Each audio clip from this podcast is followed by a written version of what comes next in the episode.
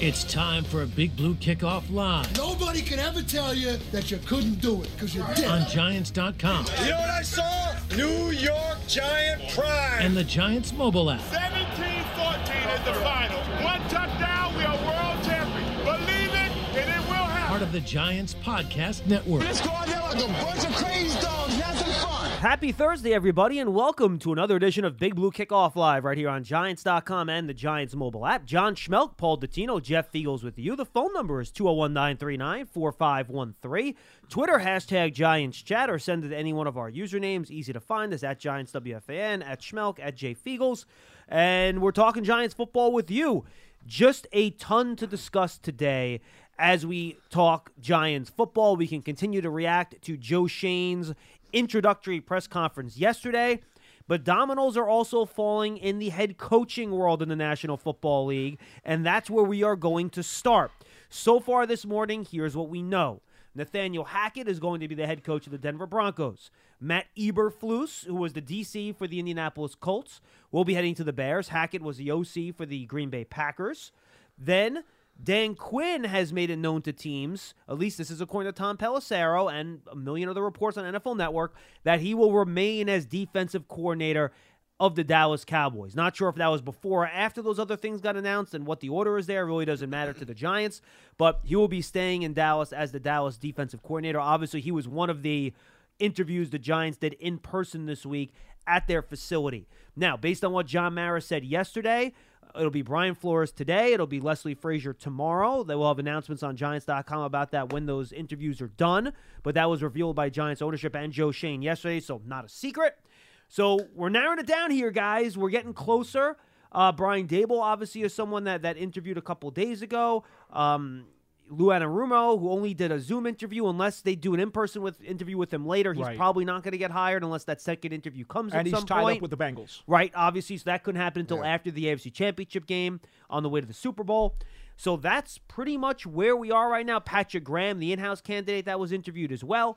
So that's kind of where we are right now with the New York football Giants and their head coaching search. Jeff, your thoughts? My thoughts is that let's go. Can we get somebody in here, please? Well, I imagine Hey, that's we're running gonna, out of time. That's not going to happen until the weekend. I would yeah, bet. I understand. I was just being kind of funny there, but I, I yeah. Well, maybe one of them will be named Brian. We got a Brian Daboll and a Brian Flores, so maybe we're good there.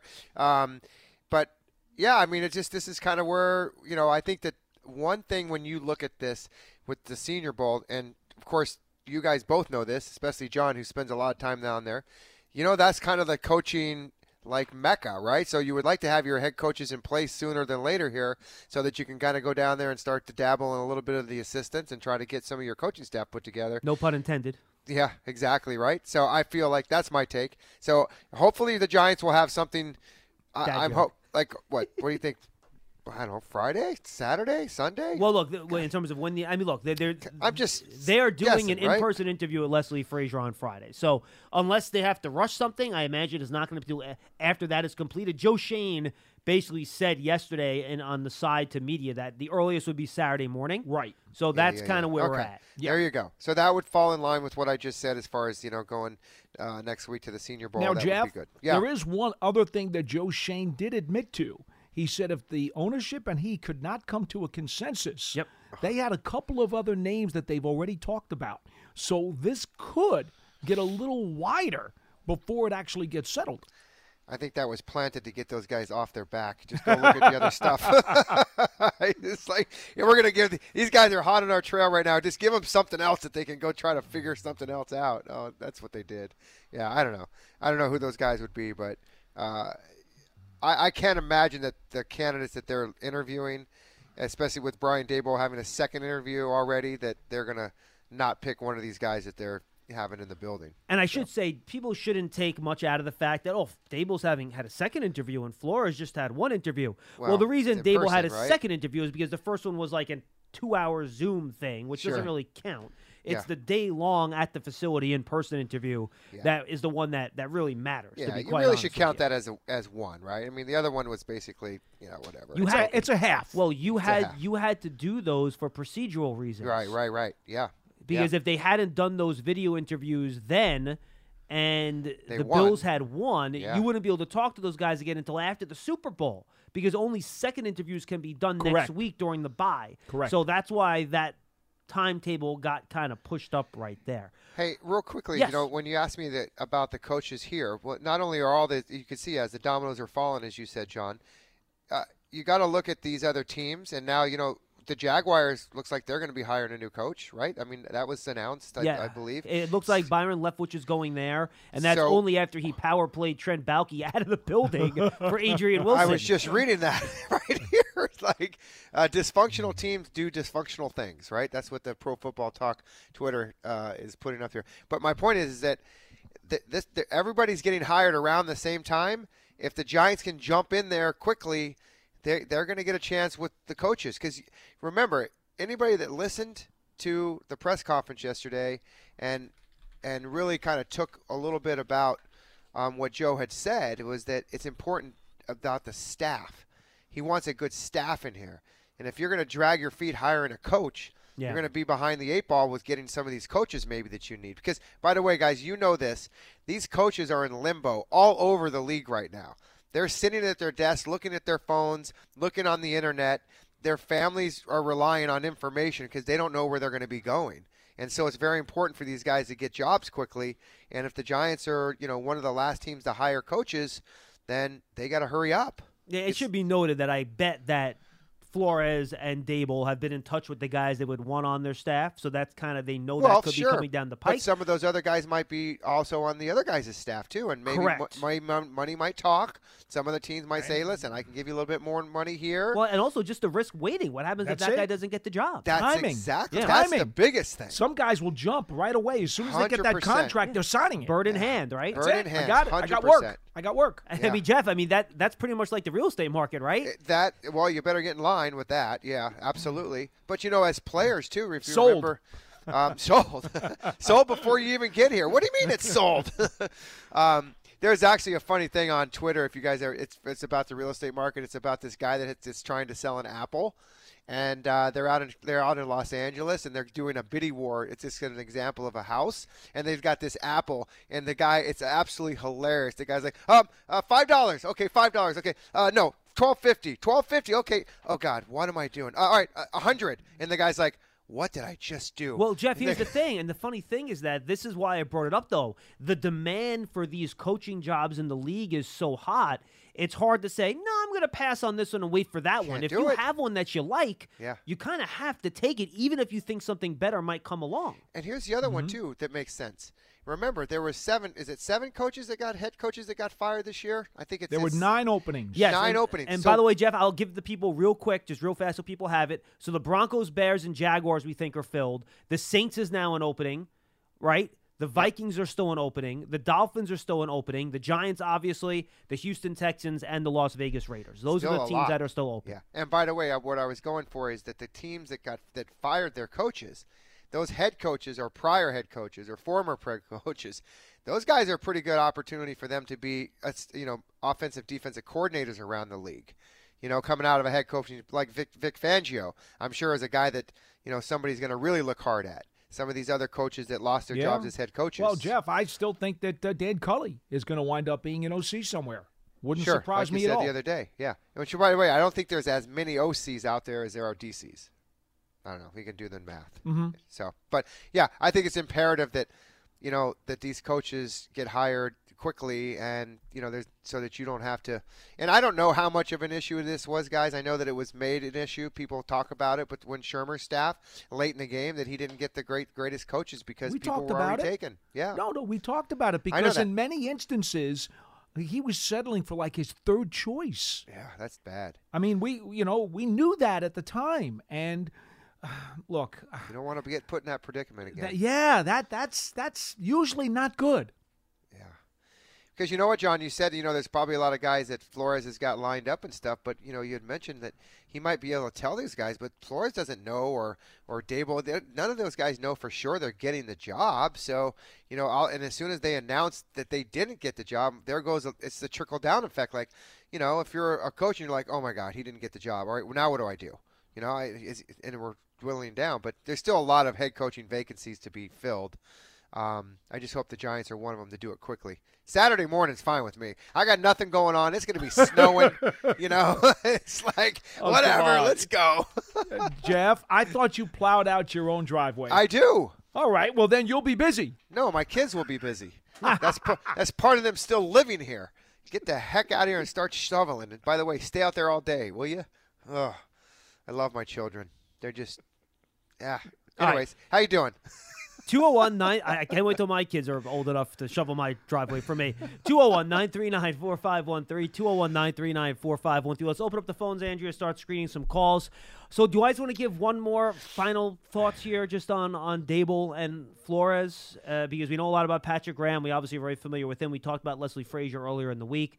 Uh, we didn't have a chance to talk about Flores and Daboll as much because the press conference kind of got in the way, and that was after the interviews were final.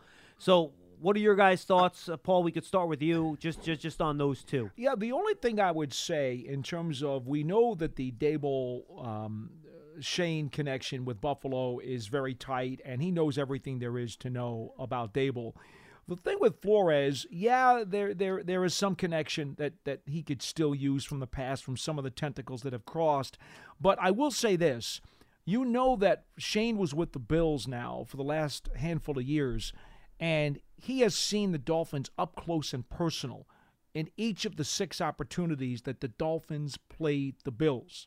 Now, even though the Bills have in recent years dominated that series, and I believe, I believe they won all six of those games against the Dolphins, what you can say is that because uh, Schoen may or may not have been in the building, I don't know this, but I'm sure he got a good look at those games. So he probably, even if it's only a bird's eye view, has seen what Flores does as a coach, how he operates, and what his teams do on the field in terms of they play for him. We all know that. We've, we've heard everybody talk about people play for Flores. They will put out, they will be intense, they will fight you to the end of the game. I'm sure that Schoen has taken notice of that when he has watched his own Bills play them. Not to mention the fact that Joe Schoen has a relationship with Chris Grier. He knows people in that building, so all that other stuff, whatever happens down there, Tentacles. he should be able to get all the intelligence he needs on what the deal is and what happened. So Took the words right out of my mouth. I was going to say the same thing, John. Yep, that that question's being asked in that meeting. What what's John going on? Harris said it would be. Yeah, yeah. So we're going to get some good info. Well, I mean, we won't, but they will. they will. yeah, but look, I mean, that Jeff, that that's really the most important question here, right? I think we know I think it's a big big part of it. from a coaching the team perspective, relationship with the players, scheming up the defense, I think you feel pretty good about what Brian Flores brings. It's the other stuff, you know, the the working in lockstep in the organization. You know, the way Joe Schoen talked about that yesterday. You know, we don't know what's true coming out from down there. We've heard a lot of things come out of here that people think are true, and we know being in the building that it's not. So, what's true and what's not? That's what they're gonna have to get to the bottom to. And I think we have to feel confident that with Schoen's friends and you, the tentacles, as Paul mentioned, he should get a pretty good feel as to exactly what happened in that building. You know what's interesting, John? And I don't know if anybody's actually thought about this, but Brian Flores and Patrick Graham and Joe Judge Pryor, they, they're like brothers. They all told us they were like brothers, right? And when Flores went to Miami, he hired Patrick Graham to be his defensive coordinator and then allowed Patrick Graham to come up to New York because Patrick Graham said this was home for him. He liked it here. He wanted to be here. Okay, so you go ahead, go with Joe Judge, go be defensive coordinator and, and assistant head coach. And so that's why he allowed Graham to come up to Big Blue. Well, think about this now. Both of those guys have now interviewed for the same head coaching job. And I would think under normal circumstances, right, the Giants would probably have wanted to ask Patrick Graham something about Brian Flores and say, okay, what can you tell us about him? What do you know about him? But now, since they're both going for the same job, that would be a very unique conversation. And I'm not trying to make light of it because I don't think there's anything to be to be laughed at. It's it's it's an interesting dynamic, and I don't know. Can you even do that? Can you ask Patrick Graham what is a Brian Flores Dolphins team like when he's a head coach? Yeah, I'm not sure Patrick Can Graham you? is, is- I don't think he's going to say anything negative I about don't think Brian he will. Flores. no, so I don't think he will. that but I'm not sure how useful that would be, you know? Is it an awkward question? Yeah, it That's could be very too. awkward Yeah, absolutely, for sure. It is I an think you could question. probably I think you could probably get some information out of him in a roundabout way without the direct question. But you know, you don't. I don't know if you're going to go there. Um, I do think you would ask Brian Flores though, if you were to get the job, is Patrick Graham your likely DC? I think that you can ask. Sure. Well, you know, and John, you'd ask me about the two coaches. I I think, you know, I'm going to put where Joe Schoen is involved in this, and I think they, you know, obviously he has relationships with both of them. Um, I feel like some of the things that the takeaways from what he said yesterday in his meeting, I think would lend to both of these coaches. Um, and I, but I feel like you know, if you wanted to get into kind of like connect the dots with Brian Daboll, just being a familiar with what they did up there, having the ability to maybe not have to explain a lot of the things to him because they've already been through some of the stuff. Whereas Brian Flores, I think that he has the experience as a head coach, which I think is important, but it's not as important as, as Joe Schoen indicated. He doesn't care if a guy has been a head coach or not. But I feel like, you know, it may take a little bit of time to get Brian Flores on some of the same pages as Joe Schoen just because of their unfamiliarity as far as like not being together like Brian Daboll was for four years with the two. So maybe that's this. But I- you know, I think equally, um, you know, they're they're a defensive coach and they're an offensive coach. You know, I kind of wanted the offensive coach just because, and but on the other hand, I also wanted a head coach that's already been a head coach. So I don't think I'm going to get my cake and eat it too here. Well, that, well, and that's the thing. Whenever you go through these head coach searches, it's hard to check every box you want to check. Yeah, You're going to really have to do. make a sacrifice somewhere. It's just a matter of where you make the sacrifice. Right. Yep, yep, good point. And I think that that's that's I think everybody's looking in that way, and uh, it's not a perfect science, right? It's just like the drafting. You don't, you never know. But man, I hope they get it right this time. I, I really was in. I didn't get a chance to, you know, to talk to you guys yesterday. Um, I know you guys had a good show. I just wanted to, you know, my take on the press conference. Yeah, go ahead, please. What, what just real shortly is that I, I tried to look at it in a different way because I, I I've I've been in the last three you know press conferences with McAdoo and then uh, Shurmur and Joe Judge, and coming out of all of those meetings, with the exception, uh, I think they were all dressed good. McAdoo had a little problem with that one that day, if you guys remember. But Jeff coming out of the meeting, shot, Jeff. That was unnecessary. Wow. well, come on. Uh, You know, everybody made fun of the way he looked that day. So, anyways, my here's my thing. I, I looked at it a little bit different because the head coach is way different than the general manager. So, I didn't want to look at it as the same kind of like you know I was impressed, but I feel like he answered all the questions in a very intelligent way. But I also felt like I, he has such a vision on what he wants to do, and he's a guy that we know that people talked about. Like, you know, you're not going to outwork him. I could see that, um, I, and I and I liked it, and I really did, and I think that I Look, think he's yeah, Jeff. He's a blue collar Midwest Exactly. Indiana. His dad worked at Walmart. I mean, Yeah. like this. He's like a blue collar Midwestern dude. Like And- that's what he is. And I'm not saying that, you know, nobody else is like that. I mean, I think that many people that get in those types that are to a level where he's gotten in his life is all about work ethic and what he's done. And there's a lot of people that are the same way. But I like his demeanor. I like the way he, he talked to the press. I like the way that he, um, you know, his mannerisms and trying to take a little bit of. I think I, I liked it a lot. Now, I- I'm going to throw caution to the wind just like everybody else because I feel like I was blown away with Joe Judge two years ago. Oh my goodness, you know that was a heck of a press conference. Um, so, but I liked it, and I, I'm I'm just hoping that the next step with his hiring process is going to be a home run too, and this thing just you know get the get the train back on the tracks, guys. Let's go, get right, it we, going. we touched on Flores. A couple things on Daboll. I did a little bit of a deep dive into the offense that the Uh-huh. Bills ran last year. A couple notes, just I think that are interesting. I looked at the last two years, what some of their numbers were. Uh, deep pass offense, both years, sixth in the league in deep pass attempts. Um, screen passes, top 12 in the league both years. I like to use a screen. We mentioned play action, third and fourth in the league last two years in terms of number of screen passes. I mean, number of play action passes, excuse me. like to run play action. Um, seventh highest RPO percentage in the league this year. So a lot of RPOs with Josh Allen. Not a surprise. Uh, we saw I saw a lot of that. I rewatched the uh, their playoff game against the Chiefs on the coaches tape. A lot of RPOs in that game. There were. Um, middle of the league in terms of bunch formation. Uh, middle of the league in terms of like empty, you know, three by one formations and two by twos. Not a lot of th- not a lot of trips actually. Usually you see a lot. You know, that's another No. modern thing. There's actually they're twenty second in three by ones this year, twenty eighth the year before. So a lot of two by two stuff from them. Not a lot of pre-snap motion, which I know a lot of people were kind of you know up in arms about what about what the Giants did this past year. They were 22nd this year in motion plays, 26th last year, so not a lot of pre-snap motion. Uh, rarely used 12 personnel. Fewest snaps in 12 personnel there's any NFL team this year. Second fewest last year. So two years in a row. I don't know. Th- not sure I can consider that a coincidence. That's something they're doing intentionally. So sixth. got a good one, six- Knox, up there. They do. Sixth in shotgun percentage this year. 16th last year. So those are the ones that oh, they were super heavy 11 personnel. They're over 71% in 11 personnel Right. last year and this year. So that's what they're mostly in.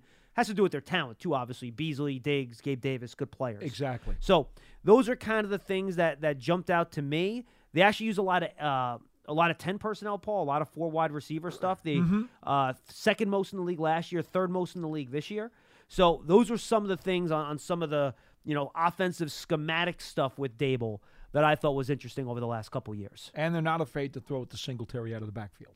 Yeah, Yeah, I I- I know that Josh Allen is he's he's a big boy now. Um, you know, He's and I got know a that- gun too. but I, I feel like you know everybody's wanting to, to have Daniel Jones be Josh Allen. Let's let's throw a little caution to the wind there. Um, but you know, is there certain things in that Daboll per, personnel groupings that can get him to maybe another level? I see that happening, but I don't want to.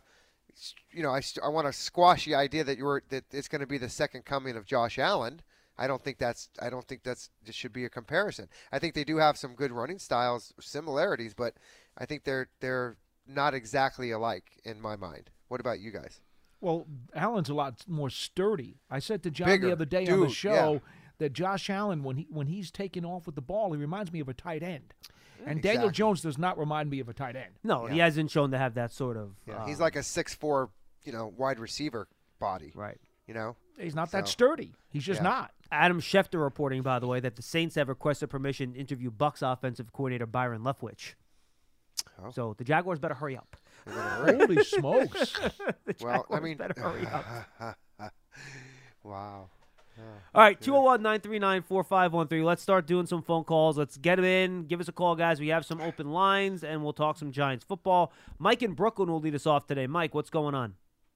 Hey, hey guys, how are you? What's Hi. up? Um, I was just uh, had one quick question. Um, does Brian Daboll call his game from the uh, the the booth? No, he's on the sideline. Downstairs. Oh, he is. Yes. Uh, I was under the impression that he was in the booth because I was trying to think how that would work. I, the only only guy I used to I remember was Norv Turner, who used to call his plays when he was offensive coordinator from the booth, and then when he became the head coach, obviously he came down to the sideline. So, uh, Well, if that- you're not the it. head coach, just- let me make I- something he- clear if to you. did- One second, one Well, if- If you let me make something clear to you. If you're not the head coach calling the plays, there are some OCs who rather be upstairs, Yeah. some who'd rather be downstairs, and sometimes the head coach will say, "I will tell you where you're going to Like be." Dan Quinn, I think, just as a DC, doesn't Dan Quinn call his defense from the booth? I think yes, he's he does. upstairs, right? Yes, he does. Yeah. And I'll give you a good example. When Kevin Gilbride was with the Giants, right? He actually tried upstairs in the booth, and then Tom Coughlin said, "No, no, I want you downstairs Yes. next to me." And I think Gilbride actually preferred to be in the booth. He did. And Tom's like, no. Get away from Tom Coughlin on the sidelines. And Tom said, "You're coming downstairs," and that was it. He was downstairs. All right, I appreciate that, guys. Have a great day. hey, too. you too, Thank Mike. you. Thanks for the call, man. Good call. I think all special teams coordinators are downstairs, aren't they, Jeff? Oh, Those guys are 100%. never upstairs. Well, I, th- they- I think they that can't isn't that be. because they have to organize the personnel, exactly. Jeff? Yeah, and, and yeah, because guys get hurt. You know, um, if you're, you know, you you have one of your wide receivers is a gunner and he's out of the game, you got to, you know, uh, no, obviously your assistant could do that, but excuse me, I don't think there's any reason for them to be up there because they they've got their pulse on the whole team. I mean, you think about how many players play special teams, and you know, there's there- the big four at least is like that's a lot. So, and then there's also injuries in the game and things like that. So, the special teams coach has got to be on the sideline. 201 939 4513. We have some open lines, folks. If you want to get in, get in. We could take your calls here in the Giants coaching search. And, of course, on the uh, press conference from uh, Joe Schoen yesterday. A uh, lot of stuff going on in the NFL. We're going to have a lot of hires now coming up here in the next few days. That that's just kind of how this is going to go. Uh, as a lot of these jobs get filled, These- some of the Saint head coach candidates are, by the way, uh, Aaron Glenn, who I believe is in house. Right? Is he their defensive backs coach in house for the Saints, Aaron Glenn, or is he somewhere else? I know he's a defensive. Or he, he- Lions? He might be the defensive Lions, Li- coordinator. right? he is the defensive coordinator for the Lions. Thank Yeah. you. That's Yeah. exactly where he is. You're right. Thank you. Byron Leftwich and Dennis Allen, who of course is their in-house candidate. Sean um, Payton there. threw his support behind Dennis Allen right away at Why his not? presser the other day. So who knows if that will account for much. Ian Rapoport, the Dolphins plan to have second interviews early next week, a source said. They continue their search for a head coach despite the flurry of activity today. In my, today, there is no rush in Miami. So, Hmm. No rush, huh? no rush. Longer you wait, just buyer beware. Unless Longer there's you wait. that that almost tells me that there's someone that they know they want that nobody else wants, so they're not worried about it. But that is a risky business to to, to play. Sure is. Sure Yeah, because is. somebody else might think the same thing that you're thinking, right? Exactly. Right. hmm And then you're like, uh oh. Two, Did that did that just happen? 201 939 4513. Let's go to John in Charlotte. He's up next on Big Blue Kickoff Live. John A. Hey guys, how are you? What's up? Good. Oh, Hi. I heard you on the. I heard you covering the Bills a few uh, weeks ago when Murph was out and uh, shot you noted. That was kind of like my two worlds colliding. That was pretty awesome. Thank Go you. to Tino. Got a plug for you. Yeah, Murph, Murph just so Uh, people understand, Murph had uh, COVID, the legendary announcer, Yeah. play-by-play guy for the Bills radio team, and and I wound up subbing and doing the Bills Jets game that day for them on WGR radio, and that was a lot of fun. Did so great- thank you. It was great. You did a great job on that. I appreciate um, and I live actually. My I used to live like four doors down from Murph before I moved to Charlotte. So, but I I moved to moved to Charlotte from uh, New Jersey. Season ticket holder to the Giants. Loved wide right. Lived through Orchard Park and through Buffalo all these years, and then uh, all the turmoil. So really a lot of parallels, and I could see why they hired Schoen. Um, you know, McDermott came in first. Beane followed him over and they just brought like common sense. And you're going to hear the word the process an awful lot. I, I smiled yesterday during the press conference when he said that a few times. Get used to that word or that phrase because McDermott and Beane said that relentlessly the first couple of years. And uh, it's just a real exciting time as a Giants fan and as a Bills fan now because of living there. You kind of rubbed off both. Um, but it's just cool to see um, if he could bring over what what McDermott and Beane brought to the Bills after a lot of turmoil and Buddy Ryan and his brother and all that mess, and bring some sanity and maturity and a process that works and bring us to the 21st century. Um, the Giants are going to be in a great great position, and it would be a great to have a Bills Giants rematch Super Bowl at some point in time. Yeah. So I just wanted to share that perspective, guys. Thank Very you, John. good. Appreciate Yeah. the call, man. And look, I think, you know, the key here when you look at it, and this is what I mentioned, right? When they did their general manager interviews, like you're not going to hire a guy because, uh, you know, obviously you want him to be a good evaluator, but you're not going to know if he's a good evaluator based on, you know, one interview. But you can figure out if the process of how he goes about evaluating players, how he wants to build a front office, how he wants to build a cohesive organization is something that should work. Now, that doesn't guarantee results. It gives you the best chance at results, though, if your process is correct. So, calling it a process, again, I'll stress, I said this yesterday, I say it again, that this could be a long term process. Like, you might not have, you know, solutions and answers and everything fixed in one year or maybe even two, but that's where they are right now. And I think, you know, it is going to be a process. You know, John and, and Jeff, we all talked about the nine GM candidates that the Giants had brought in and tried to discuss some of the similarities and some of the differences between them. And what was the one thing that we found that was almost universal? Because eight of the nine guys had had scouting experience at the NFL level and also at the collegiate level in terms of scouting prospects. And when Joe Schoen said yesterday that he's coming down from Buffalo, needs to catch up on free agency, but he had already done basically the first four rounds of the draft board for the Bills. That tells you a lot about where the Giants were looking in terms of they wanted a GM who was going to be heavy in the college scouting process and heavy in digging his hands into the dirt trying to find out how they're going to make sure they get this draft right. And I know we didn't get a chance to talk to you about that yesterday, Jeff, but you know when Schoen said that, you know, we got we had the first four rounds of the the draft board ready in Buffalo already, so I know what I'm doing there. My ears perked up immediately.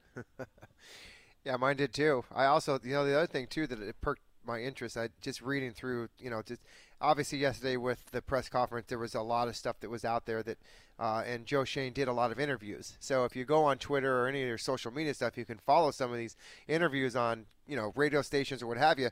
Um, he's got a lot of plans.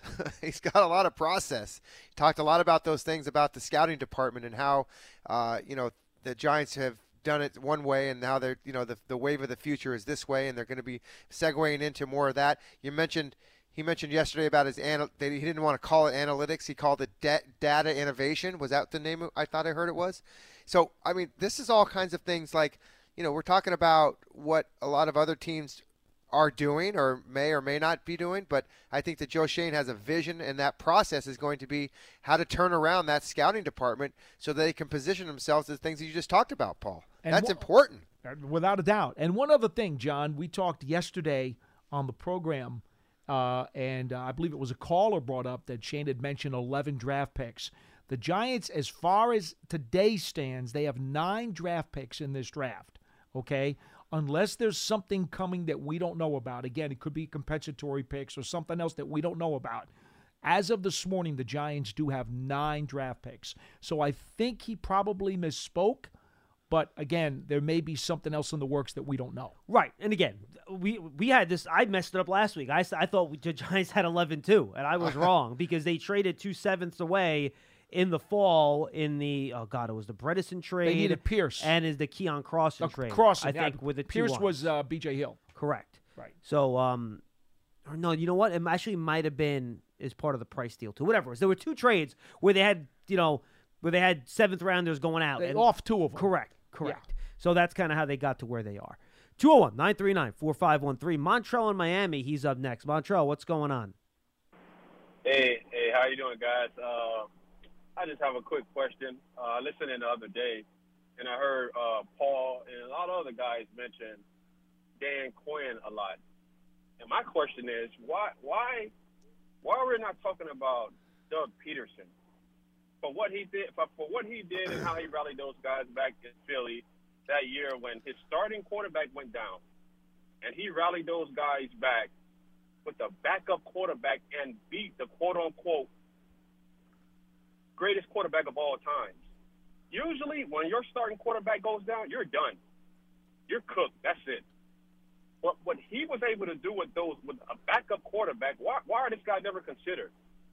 Yeah, you know, the funny thing, he hasn't really been interviewed for any other jobs either, as far as I could tell, Yeah. right? Did he interview for Jacksonville's job, maybe? I think was he that the only for one? Yeah, I think it was Jacksonville. Yeah, I, I, honestly, Montreal, it's a good question. because- Bears also. Bears apparently. also. Because look, obviously he is an appealing candidate. He's a Super Bowl winning head coach. I understand why you would ask that question. I, I do not know why he was not in the Giants mix as a candidate. I don't have an answer for you, to be honest with you. Uh, looks like also Jacksonville. Yeah, May have- may Jacksonville and Chicago, Jacksonville and? Chicago are Okay. the 2 that look like they talked to him. And oh, oh wait, Vikings too.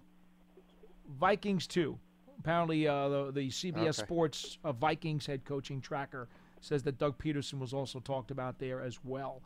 Um, no, it's it's impossible for us to know why or why not. But if there were nine vacancies and he's only been attached to three out of the nine, there's got to be a reason why a bunch of teams would not make that phone call. I, I don't know what it is. You don't know what it is. Jeff, you don't know what it is either. But, I mean, let's put it this way, okay?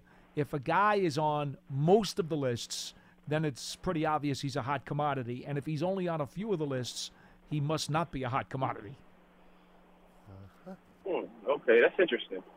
It is interesting. Um, Because remember, the NFL is a very tight league. no question. Okay? Yeah. Everybody knows everybody or knows somebody who knows somebody who can make a phone call. You know, so you always got to be kind of Wow. wary. Yeah. Okay, that's all I had. Thank you. You're welcome. All right, Thanks appreciate for the call. in. 201 939 4513. Let's go to Emilio out in Staten Island. He's up next on Big Blue Kickoff Live. What's up, E? What's going on, fellas? How you guys doing? Hi. We're good. Super. Super. I wish that's a name, uh, you know, that's linked with us pretty soon. You know, that'd yeah, be nice. Um, God sure. willing. Well, I, I like this guy. He seemed like he had a nice, quiet confidence about him. And Paul, you stole my thunder a little bit because when he brought up that first to fourth rounds, boy, did I perk up like I can't tell you. Well, I mean, look, Brandon Beane made it very clear to us. Um, John, were you on the call with him? Yep. Okay. Brandon Beane did a video call. That's right, with the Giants media um, when Joe Schoen got the job because everybody wanted to talk to him about Joe. And Beane was just totally forthright and said, look, he was my right hand man. He was involved in everything. And if there was something that by chance he was not involved in, I made sure to catch him up and give him all the information so that he did know it. Mm-hmm. So this guy, I, I, I guess, I, I know there's no substitute for experience, and you have to sit in the big guy's chair before you can truly be the big guy. But it sounds like that Bre- Beane prepared Joe Joe Schoen to be the general manager in a in a such an enthusiastic way that he was kind of a pseudo general manager in a way. I mean, Beane made the final calls on everything, but he made sure that Schoen was kind of like sharing that chair. It was almost like the way he described it. He didn't use this term. He was almost like a co-general manager up there. It sounded like that, right, John? The way he talked about it. I mean, it, he basically said we broke bread together and everything. Well, and another thing I really liked is what Mara said, and he told the truth. We did everything to screw this poor kid up.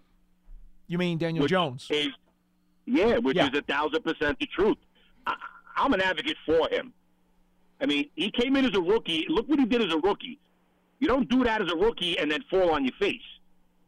You know, when you're doing the three step drop and you're not even getting your third foot down and you're being swallowed, I don't care who the hell you are as a quarterback, you're not going to do good.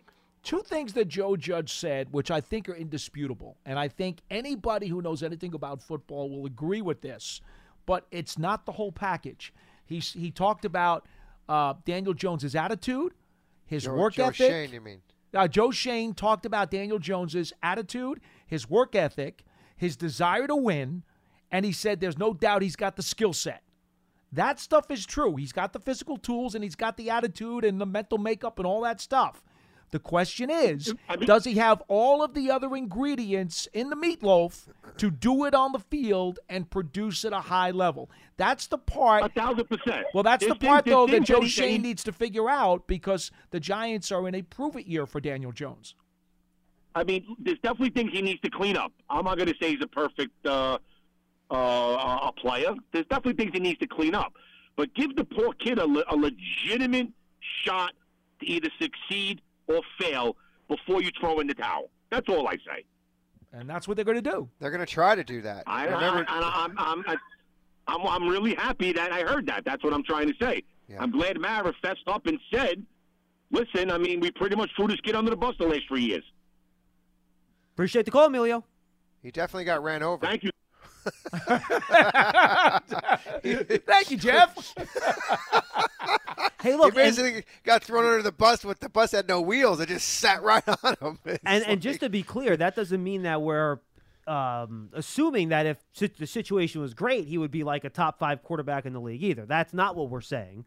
What we're saying is that there's just a lot of unknowns still because of what's been going on around them. And I will say this: I know people, you know, go on and about his rookie year and how great it was. It was a good rookie year, but I just want to caution one thing. All right, he had 13 touchdowns and no interceptions in three games that year against three terrible teams. He had four touchdowns and no interceptions against the Jets, four touchdowns and no interceptions against the Lions, and five touchdowns and no interceptions against the Washington football team. Those are literally, I believe, all three of those teams. I think they were the one, two, and three, or one, two, and like four. Excuse me. Bless you. Thank you. In the draft that year, and that I think really inflated his numbers in his rookie year a little bit. So I think people that look at the rookie year and say, "Oh, well, look at his rookie year. He would, he would be do that all the time if things were right." I think people need to break a little bit on that too. It doesn't mean that there's not talent there, and he could be a good quarterback if the right pieces are around him. But I think some things about that rookie year get you know a little out of proportion from time to time. Is my point. Well, let's let's look at this too. You, you have a new general manager in here who did not draft Daniel Jones. Okay, so I, I I'm going to just say it the way it is. That that automatically okay uh, if you're Daniel Jones, it's you got to understand that okay, this is somebody new. I've got to prove myself. Okay, which now the organization is saying the same thing. We, you got to you got a, uh, a fourth year coming up. This is a prove it year for you. We're going to do whatever we can. We're very limited. You heard Joe Schoen. Uh, the cap, it's real and it's it's it's a problem. Uh, you know the draft picks are great, but you know maybe a couple of those high draft picks can help the offense maybe the offensive line. But the bottom line to what you're saying, John, is that, you know, I think this is kind of like, dude, you're going to have to show us what you got to do this year. And man, we're hoping that it's good because we feel like you can play. But the following year, when we're a little bit healthier as an organization when it comes to draft capital, uh, money, and things like that, and our roster is kind of proceeding in the right direction, if you're going to be a part of that, you're going to have to show it to us this year. And that's why I do believe there's going to be a competition in camp at the quarterback position because they're they're going to Daniel Jones will be on this roster regardless whether he's starting or Well, not because you know right Yeah, Jeff, and and here and here's the quiet part that's not said out loud, but I think you kind of heard it when they were asked about Deshaun Watson. The Giants do not have the wherewithal to trade for a clear upgraded quarterback right now. I They don't have the cap space. You don't want to trade two top 10 picks. So where is this clear upgrade coming from? That's the that's the quiet part. Like if there was a way for some great quarterback to land in the Giants' lap and they could figure out how to do it, We've they, been talking about it. They might very well consider that. Yeah. But that's not a realistic possibility given where the team is with the cap situation and where they are in terms of the developmental process. And by the way, there's probably a lot of people that say, "Oh, why can't we trade for someone?" Well, uh, you're looking at a team that just won four games, Do you know what Aaron Rodgers' cap number is next year? forty It's something. forty-two million ah. Know, Forty-two million dollars. and two draft picks, number one draft picks. If Right. you want So, it. and you know, they just don't. They're not in the situation with the cap. So, uh, it's just one of those deals where the it makes sense based on the talent and what's happened here to give Daniel Jones a shot with a better situation, but it's also out of necessity. Let's be honest. It's the only smart thing to do, the only- logically speaking. It's the only realistic possible option. been saying this for months. We've all been saying this for months. All right, let's go to. Is it Christian next, uh, Andrea? Is that who was up next? I think so. Christian in Albany. You're up next, bud. How are you? Hey guys, doing good. Real excited about uh, the new hire, and I just want to say, you know, from a long-term approach here, we got to give this guy a chance and be patient, and not at any point next year should we be questioning his job or anything like that. And that goes for the coaches that are coming in as well. Yep, I said that same thing yesterday, Christian. Two thumbs up, 100% with you all the way. patience, patience, Yeah. my friend, And- patience.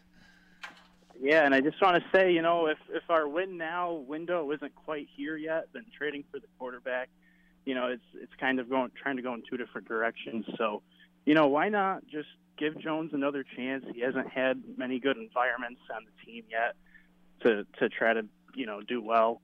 And um, as far as Jones, you know, I I think he's at least a top twenty quarterback, and I'm not going to complain over that. I think that's that's pretty good, and uh, but they do need to get him a pretty good backup because you, you know based on what's gone on so far, you can't just count on him every single game.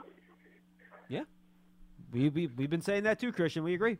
That's totally fair. And I think I think and I think it's possible for them to get a guy in the top 40 range, you know, without spending tons of money. It's just it's going to take a lot of a lot of due diligence because you know the guys in the top 40 range still make your offense look somewhat decent. You mean top 40 range in terms of the draft you're talking about? Oh no, no, I'm sorry. I'm I'm just saying in terms of quarterback ranking, like Oh, oh, you mean in, in terms of a in the- backup quarterback being a top 40 guy you're talking about? Yes, yes, Okay, I a strong backup where you know maybe they're making a few million, but you know they're not going to let everything fall apart. No, look, Christian, it's all fair. I appreciate the call, man. All right, thanks. Good Thank stuff. you. The question Uh, is, he's talking about a Nick Foles type, is what he's talking about. yeah, uh, Dick. Look, we, we went through the names. Yeah, we did. last We week. did. Tyrod Taylor, Andy Dalton, Nick Foles. Uh, who were some of the other guys we brought up? Trubisky, another guy in that mix. You know, it's it's a list. It's got it's got Marcus Mariota, Gardner, McCoy- Gardner Minshew. Yeah. Go through the list. exactly. Colt exactly. McCoy again. You know, I mean, Yeah, I'm not sure if he's in that group. well, I'm just yeah. I think I'm he's just in. I think he's a level He's in a below. lower- So do Yeah. I. Yeah. So do I. He's fine, but he's he's he's not a guy that's going to compete for a starting job. You is my know, point. and here, here- here's the thing, just you're to right. enhance the logic behind Daniel Jones. You know, if you get through the first half of the season, and we don't know what Joe Schoen wants to do, we don't know his mo, and I haven't studied the Buffalo Bills contract methodology to tell you if he talks to players during the season and tries to do deals and re-sign them and give them extensions during the year. Some guys don't do that, John. Right? Some Yeah. guys will say we will not talk during the season. Well, and some players don't want to do it either. Some players don't want to do it either. That's mm-hmm. true. I would think if I'm the Giants, reasonably, I would go to Daniel Jones and say, Daniel, look, we understand this fifth year option is coming up in May. Now, if they've already decided in their heads that they think the fifth year option is worth the gamble regardless, that the price isn't too absorb- exorbitant, and they're just going to pick it up, then that means they've decided to roll the dice and pick it up. Which, given the cap situation at this point, I would think that's unlikely. I, I would agree with you. Mm-hmm. Okay. But again, who knows? Maybe don't- we don't know that. Maybe the new head coach comes in and falls in love with the guy, and they want to do it. Who knows? Maybe they want to do that. Right. But but that's certainly a roll of the dice, and it's rather expensive. I would think they would not do that. I think they will put him through the prove it season. Well, after a couple of months, if by the middle of the season you've seen enough, Daniel Jones stays on the field, and you've seen him perform well enough that you've started to make that decision, like you know what, let's see if we can get him signed up. There's nothing wrong with then talking to him and saying, hey, we got a four year deal on the table. Let's get this sucker done. And if it's not working out and he's struggling and the team isn't moving the ball and it looks like he's not the guy, then you just let him play out the season and he goes free. So what's the harm? 201 939 4513. Let's go to Ross in Philadelphia. He's up next. Ross? Guys, how you doing? Love the show. Thank you. I agree with the last couple. I agree with the last couple callers. You know, you're only as good as the people around you. You guys know that. You have a great team there, and uh, that makes the show great. So, you know, let's build up the foundation this year. Give Daniel a chance. Um, that's my one, and I'm very excited for you know who the next head coach is going to be. I, you know, I'm anxious as anybody. I want to get someone in the building to get work done with Joe Schoen, but um, I'm all for you know doing two interviews, calling uh, references, and really letting it um, marinate a little bit before we pull the trigger on something. Um, my non-Giants question is, you know, we, we saw in the Bills and the Chiefs game how how good of a game that was, right? How back and forth it came down to the to the wire and everything, uh, and it came down to overtime. Unfortunately, with the coin flip kind of judged things, but that's another story.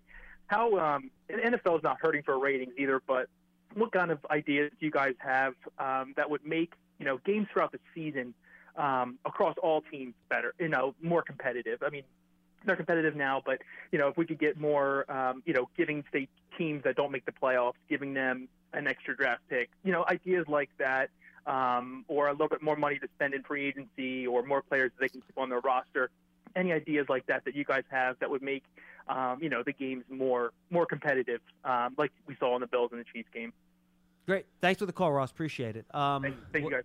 Honestly, I think I think they I think the good- NFL's in a good spot. Yeah, I think they, you know, they, a comp, com, compensatory picks. I think that's part of it.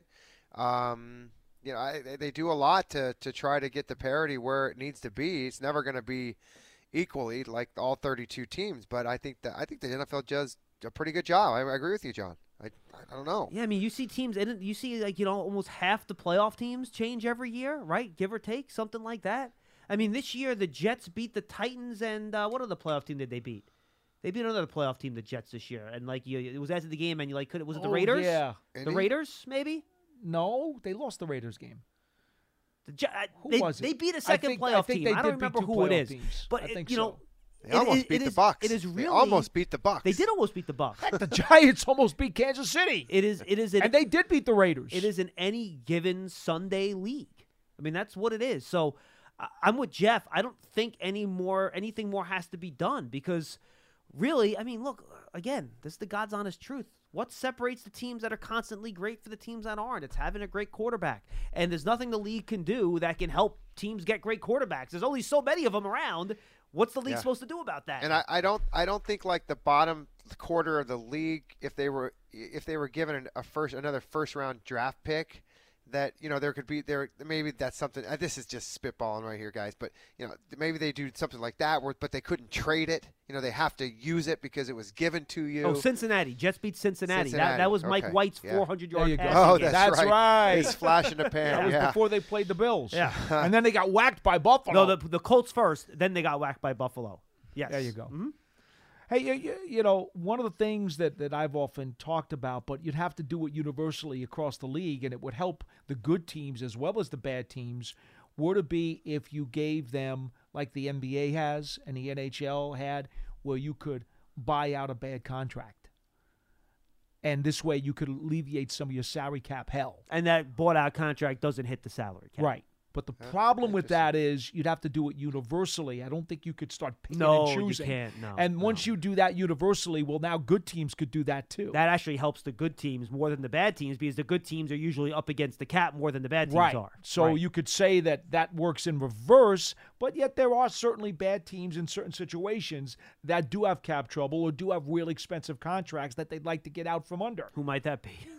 Uh, whatever. Jeff, well, I, I, I interrupted you before. I apologize. What's that? I said I interrupted you before. I No, apologize. that's okay. Yeah. No, I was, ju- I was, uh, that's okay. I was just trying to get.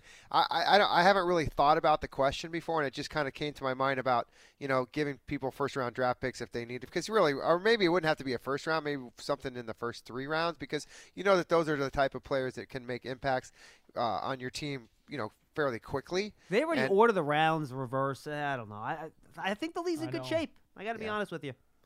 I think they're still trying to figure out the overtime thing rather than you know the other thing. So but- Let's go to Dave in Manchester. He's up next. Is this Manchester in England, Dave? Manchester, Connecticut. Oh, not quite the same thing. Go ahead, Dave. What do There you are a couple of Manchesters in New Jersey too. I think there's a Just lot so of you know. Manchesters. Yeah. a lot of them around, yeah. hey guys, uh, you know, I was thinking, um, looking back on our season this last season uh, with um, when um, DJ went down and Glennon and Fromm uh, struggled so bad. Um, it's obvious we need um, another uh, backup quarterback or somebody that can push DJ a little bit. Um, and um, I was wondering what you guys thought about um, either Mitch Trubisky or uh, Marcus Mariota. Um, is, are they both, in your minds, uh, guys that are similar to DJ's uh, abilities so that uh, when they build the new system around DJ's abilities, that they they'd fit better than um, than Glennon and Fromm did? A hundred percent. Yeah.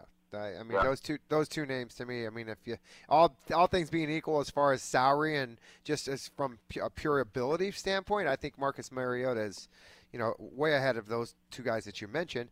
And by the way, you know he's he's kind of a guy that you could implement in some of the offense that uh, the Giants are going to run because you know Daniel Jones does run some RPO stuff, and if you know watching the Titans this year, Marcus Mariota made his appearance in every game running some sort of you know type of play like that. So I agree. I think he would be. I, I I'm I'm all for now. Mitch Trubisky. Uh, you know, I mean, yeah, this why not? What else is out there? I think I want competition at the QB position.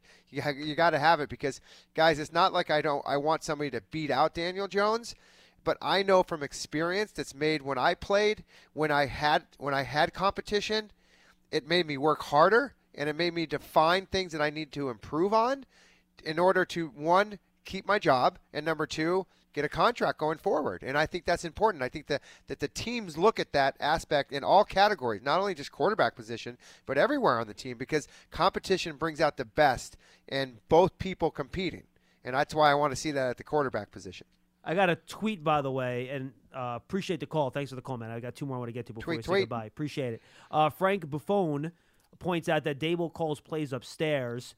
Uh, he played Oh. called plays from the field his first year, but the last three years he was upstairs. oh very good information I did not realize that. okay And now he mentions that you see it on TV. Now that I think about, it, whenever they show Brian Daboll, he is behind the glass up in the booth. He's right about He's- that.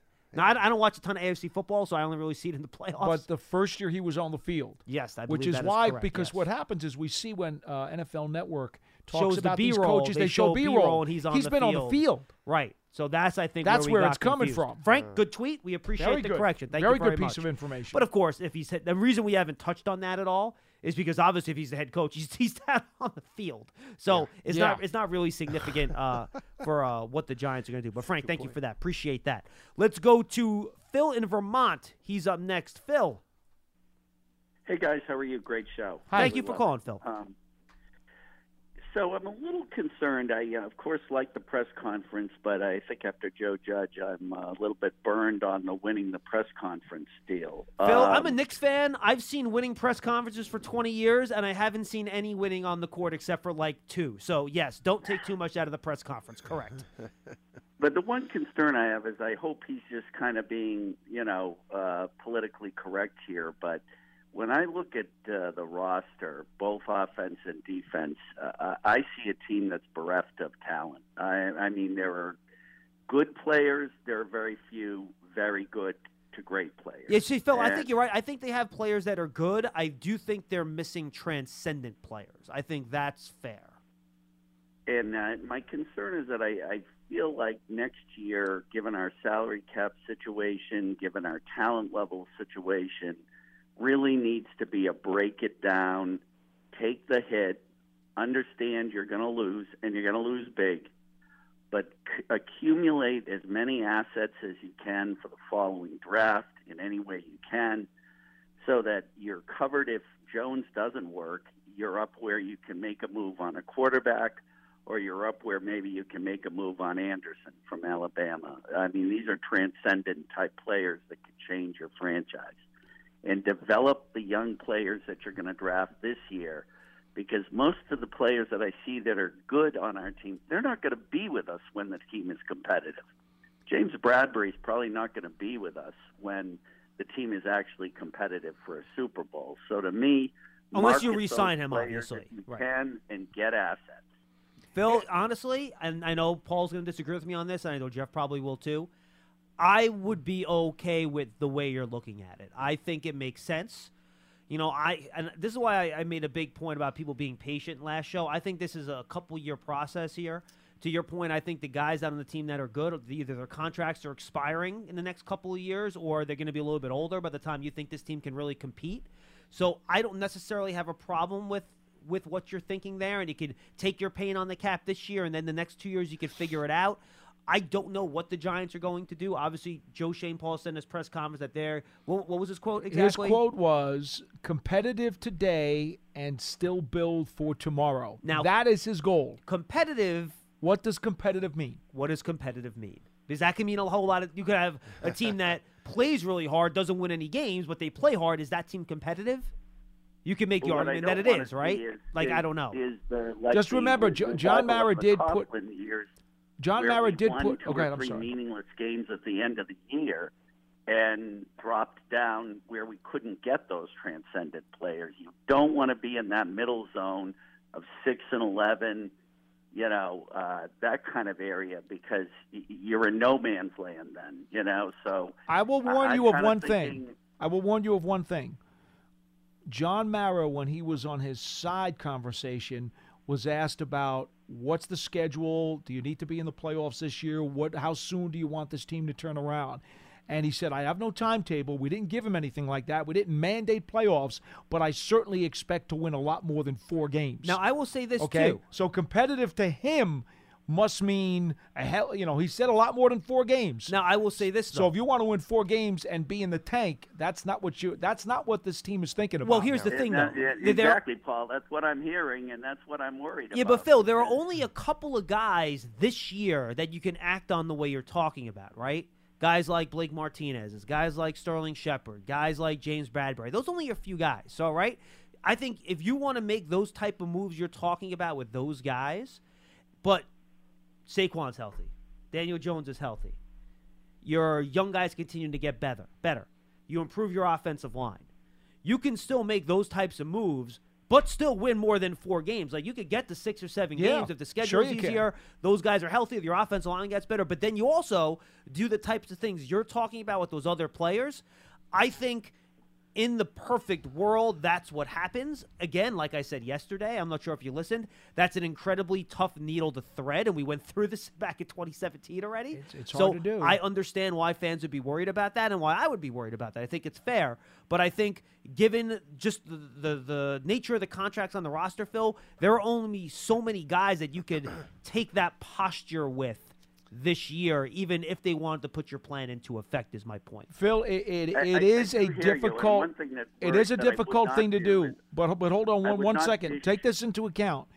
Five draft picks in the first three rounds. Okay, it is not unreasonable to think you'll get immediate impact out of at least three of those guys. Phil, go ahead. Out of the first five players you take in the draft, and if you can get should. three rookies who give you immediate impact, that puts you a long way into being better than a four-win team. Right. Go ahead, Phil. Well, that's true, and I mean, and again, I'm not. Uh, I would never advocate deliberately losing games. I mean, I'm just saying that if you've got to, if you've got to make a judgment, okay, I got a young player that's maybe not quite right now as good as this sort of mediocre player, but I want to develop him, then develop him. That's why I didn't think you could bring Judge back because there's no way you could put him in the position of saying your career's on the line, and oh, by the way, you got to play all the young players. No, that, that's a fair Um, point too, Phil. I get that. you know so you know i think it plays out how it plays out i would definitely not i, I hear people every day saying just get rid of barkley you're selling low they would that makes no sense That makes. You no sense. rehabilitate Makes him. no sense. and then you want to see do we ha- can can he come back all the way? And can we get an offensive coordinator in here that actually understands how to use him? When people keep calling him a running back he's a weapon. He's not a running back. If you Right. Alvin Kamara is a running back but he's so much more he's a bigger Alvin Kamara if you use him correctly Yeah, the problem We've though is that used him Kam- correctly. the one problem, with Phil, is that Bar- Barkley's had a lot more drops than Kamara has. To be quite frank with you, and his pass protection isn't nearly as good No. as what Kamara has been either. It's so true. those, those are That's two true. things that need to get That's true. fixed. agree with you there, but I would at least build him back up. And if you are going to market him, he's a second pick in the draft. I mean, I hear people saying, "Oh, just dump him for a fourth round pick." That makes no sense to me, and that I, I would never do that. Well, and the, and the thing is, and, and, and Phil, thanks for the call. We appreciate it. And worst comes to worst, if he comes back and he has a good year, and then let's say he the Giants choose not to re-sign him and he leaves in free agency, just as a hypothetical, you could get a third or fourth round compensatory pick for him, depending on the type of contract that he signs. So, I think that's how you look at it. Jeff, you've been quiet for a while. You got something? No, no, I'm, I, I think no, I'm listening. I'm listening. I know think you they're are. All, I think they're all good points. And by the way, getting rid of Saquon Barkley is going to save you no money. And so, you I mean, he's a, a lot better than a fourth round draft pick. And by the way, he's coming back healthy. Well, well, That- Jeff, Jeff, real quick, just trading him would. Trading him would get his salary off the books. That's That right. I'm sorry. Cutting him, not. cutting yeah, him. That's what I meant. I meant to say that. Mhm. So, But you're not going to be able to trade him now. He's damaged goods. Correct. Yeah, and, and I mean, so get him back and get the new offensive coordinator to, like the caller said, use him correctly. Uh, get your offensive line in a little bit of better shape that they can that he can run behind them, and you know have some creativity with that offense. Not only with uh, with Saquon Barkley, but Kadarius Toney. You got a lot of weapons over there that you got to figure out how you to use them. That that to me, Jeff, is how the new OC uses Kadarius Toney and Barkley. Exactly. Golladay. It's huge. No, but you Gall- Golladay, you put him outside. You throw him Yeah. the ball. Like, you're Golladay's not- going to run yeah, routes. but make sure he gets the Right, ball. well, that's fine. But I'm talking about how, like, look at how the Niners use Deebo Samuel. Yeah. I understand. Now, I'm not sure Kadarius Toney can take the beating Deebo Samuel does in that role and stay healthy. Then again, Deebo Samuel wasn't the healthiest first two years in the league No, either. He was always hurt. So I don't know if he can handle that. But Kadarius Toney's skill set to me always echoed Deebo Samuel. That's the I guy that he looked like I'm to me. simply saying get So- Golladay in the end zone. Right. Because there was no Right. excuse for him not to be in there. I understand. I understand. All right, let's go to Mike in North Carolina. We'll wrap this up today. Mike. Hi, Mike. Hey, hey guys. Um, you know, we were talking about going all in on Daniel Jones. Um, do you guys think it makes sense for the Giants to reach out and see if we can uh, get Cutcliffe to come in and be like the quarterback consultant and uh, help him along? Hey. I mean, I'm sure he's working with him in the offseason anyway, in some way, shape, or form. The Jets did. I would Right. imagine. So I, I don't know how much that would necessarily help during the regular season. And I know Cutcliffe got let go from Duke. Does he have a job right now? Right now, no. He does not. No, but you know, just you know, him working with Eli and uh, Peyton over the off seasons, and just maybe giving that you know uh, reassurance to Jones that he has that like confidant where he has success. Yeah.